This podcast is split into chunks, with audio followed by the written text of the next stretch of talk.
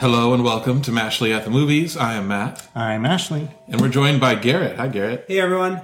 We just got done seeing the new movie, The Batman. Uh, it is directed by Matt Reeves. Stars Robert Pattinson as Bruce Wayne and the Batman. Also along for the ride, we got Zoe Kravitz as Selina Kyle, aka Catwoman, uh, Colin Farrell as the Penguin, Paul Dano as the Riddler, and uh, Jeffrey Wright as uh, Lieutenant Gordon, uh, Andy Serkis as Alfred. It's it's a it's a good cast. And uh, you all know the Batman story. Bruce Wayne is Batman. He's vigilante fighting crime in Gotham City. Gotham City's corrupt. Uh, in this particular iteration, uh, the Riddler is out putting uh, riddles out into the world and on the World Wide Web, and he's kidnapping uh, famous figures, prominent figures in Gotham City, and uh, killing them. Um, he's getting vengeance. Um, and yeah, th- so it's a three hour movie. And what'd you think of it, Garrett? So I I did enjoy this movie.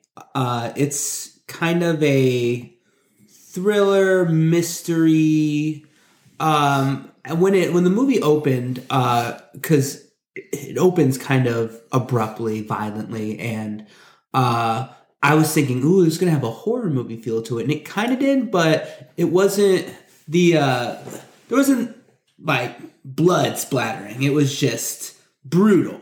And I was like, all right, you you you got my attention now. And but then the movie progresses, right? And it progresses.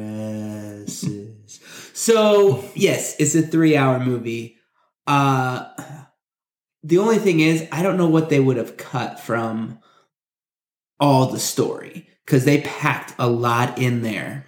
So you definitely need to be patient with it, but it's a mystery that just kind of slowly unfolds and it did have me. I was trying to piece it together myself, super sleuth it. Of course, I'm not that good at that, and I w- just didn't do it well. But uh, the mystery had me, the action had me, uh, and I liked Robert Pattinson as Batman.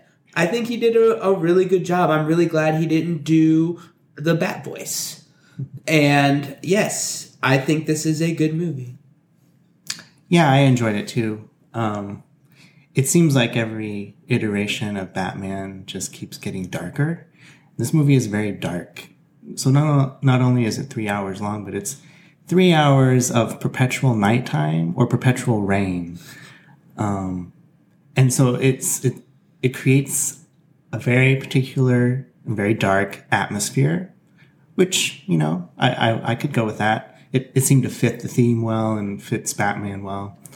Um, I like the way that Batman was portrayed, like coming out of the out of the dark a lot of the time. Um, just his footsteps you could hear initially, and then he emerges, and it was all very mysterious and, and very nicely handled. And there's some, I think, beautiful cinematography and, and shots. I agree. Um, just really, some of them are quite breathtaking.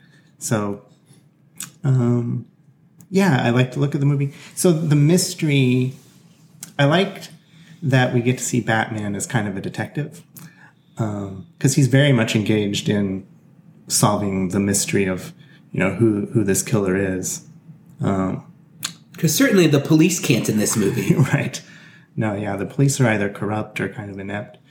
So yeah, I liked that aspect of it, and I was initially intrigued. I, I, I kind of lost interest a little bit, um, but I, I like what they were trying to do. It just kind of after you know the three hour runtime, I was my interest had waned a little bit, but um, yeah, I like the intent. And yeah, I thought uh, Robert Pattinson was actually really good as Batman. He might be my favorite Batman now. I don't know. Um, and I thought everyone else did a really good job too. So yeah, I would definitely recommend seeing this movie, but I mean, with the reservations that it's, I don't know, it's very dark and very long, and so it could be a bit of a slog. I kind of felt that at some points. Yeah, this is a bit of a mixed bag for me. Um, I, I never was pulled into this movie. Uh, there's things, certain things I appreciated about it. I mean, I, I think the, the the acting is all really good in this movie. Um, and I appreciated sort of the detective aspects of it. Um, that said, there is a lot going on. There's a lot of um, different plot points that they're trying to thread together, and and I think for the most part they do. It's just I feel like it's a little too much happening, and sometimes every now and then there'll be a movie that'll come along, and and, and I can tell that the movie cares more about what it's doing than I do. And unfortunately, this is kind of one of those. Um, I do think your mileage is going to vary. I mean, this movie, you know, it's been shown already. It had a special IMAX preview for for the regular people uh, a couple nights ago, and I know some, you know, it's already had some critic screenings and whatever. And then for the most part, people like it, and I think that's great. Um, it did feel too long to me. Um, three hours in and of itself is not necessarily make a long movie. You know, um, I think Roger Ebert once said, you know, no good movie is long enough, and no bad movie is too short.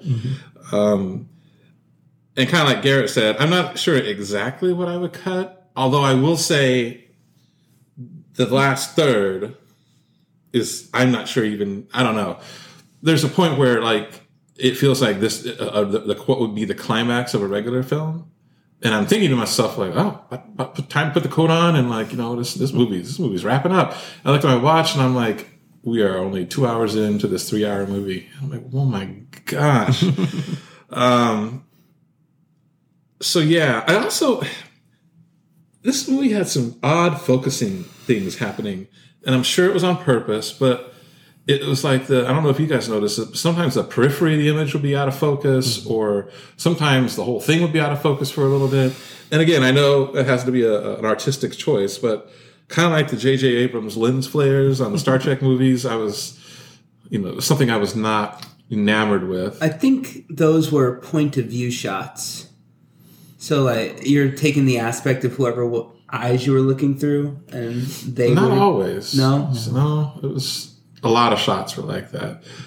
Um, and so yeah, I I, I liked the music by Michael Giacchino. music was excellent. Yeah, you heard it in the in the trailers though, which, which is is cool. But speaking of the trailer, you know, I've seen the trailer a lot because I go to the movies a lot, and so this trailer has been shown in front of a lot of films I've seen. And if you've seen the trailer, you have seen a lot of what I would call the action set pieces that are in this film. This film features a lot of deliberately paced scenes, and then an action set piece, and then back to being deliberately paced. And I can't believe I'm saying this because I'm normally not like this kind of person, but it was really during the set pieces where I kind of perked up. You know, I'm like, oh, okay, something's happening, right? You know, it's like it's, but unfortunately, it was stuff I'd already seen. Uh, you know, but I tell you, I tell you honestly, my, uh, and this sounds shallow, but my favorite part of the film was um, the car chase scene, the where Batman's chasing the penguin. Um, I mean, it, it kicks off with him starting the Batmobile, which we hadn't seen up to that point, and the rumbling in it. I mean, we saw this in IMAX and the si- the sound and the vision of it. I mean, it was just shaking the whole theater when he started that up, and then him chasing the penguin. That was my favorite sequence. Um, and I don't know. I have to say, this movie just it, it has its high points and low points. It is really dark. Um, it also has things to say. You know, it's it, it's, it has a bit of a messaging thing going on, which again, your mileage will vary on if you're down with that. Um, it does kind of hit you over the head with it a bit, um, and I just have to say, but, but, but toward the end there, I was just thinking to myself, you know, for, for the love of God, just please be over.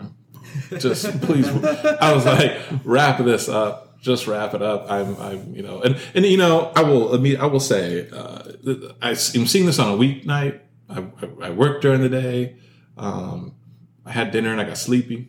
So yeah, and I'm I'm not trying to be facetious here. I'm just saying, you know, maybe it was my mood. Maybe it was. Well, whatever. I mean, the movie unfolds slowly, and it certainly ended slowly as well. Yeah. So I just might have not been in the best mindset to watch it. So, I'll, yeah. So uh, Ashley mentioned the cinematography. Matt mentioned the score, which I'm gonna give tens to both of those. Is probably the best creative parts of the movie. I wanted to give one more. Uh, I don't think we've mentioned before uh, in the podcast yet. Uh, John Turturro, who played uh, Car- Carmine Falcone, he uh, I thought that performance was excellent. I, I so in the movies I've seen him in, it's been more of like a comedic role, like "Oh brother, where art thou?" And so I've never seen him be like this serious and playing this like kind of Italian mobster crime lord. He did a really excellent job at being that sinister yet charming, uh, yeah, menacing kind of mysterious figure that is in there, and I, I thought that was excellent.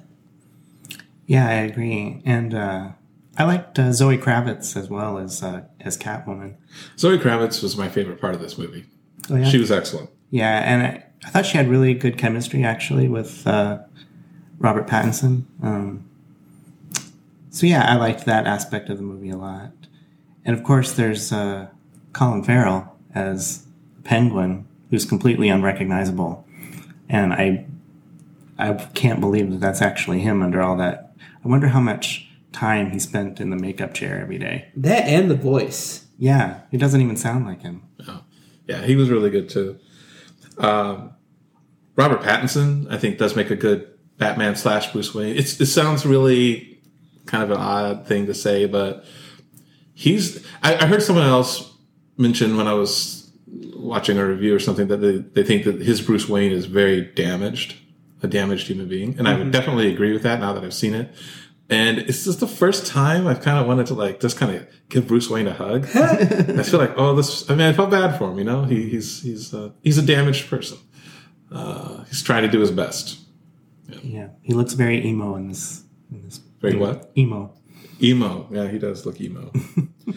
uh, you mentioned John Turturro, Garrett. Yeah. Uh, this will be uh my moment to plug uh, a movie he directed in 2005. I 2005. know he's a director. Uh, yeah, Romance and Cigarettes, a 2005 film. It starred James Gandolfini, Kate Winslet, Steve Buscemi. Um, really good movie. Just throwing that out there.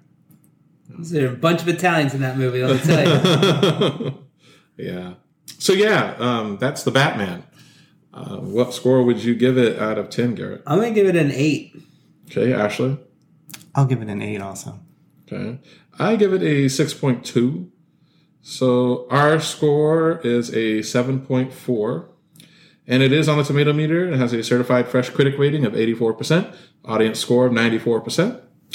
And again, it is a 7.4 from us. Thank you all for listening. thank you. Thank you.